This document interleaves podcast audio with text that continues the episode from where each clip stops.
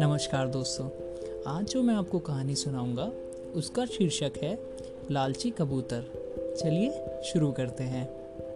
एक जंगल में एक बहुत बड़ा पेड़ था। उस पेड़ पर हर रोज बहुत से पक्षी आकर विश्राम करते थे।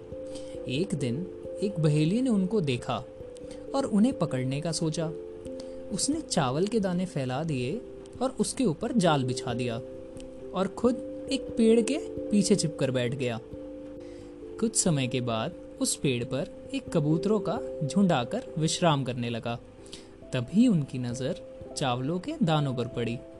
दाने देखकर उनकी भूख जाग उठी और वह दाने चुगने के लिए जाने लगे। तब उनके मुखिया ने उनको समझाया कि उसे इन दानों के पीछे कुछ गड़बड़ लग रही है। इसलिए उन्हें ये दाने नहीं चुगने चाहिए। अक्सर दाने ऐसे ज़मीन पर नहीं पड़े होते हैं। कबूतरों ने अपने मुखिया की बात नहीं सुनी और दाने चुगने के लिए चले गए। अब यह हुआ कि सारे कबूतर जाल में फंस गए। उन्हें अपने मुखिया की बात न मानने तथा लालच करने की सज़ा मिल गई। उनके मुखिया ने उन्हें एक दिशा में उड़ने के लिए कहा। सब कबूतर जाल के साथ एक ही दिशा में उड़ चले। और बहेलिया देखता ही रह गया। सब कबूतर अपने मुखिया के दोस्त चूहे के घर जा पहुँचे।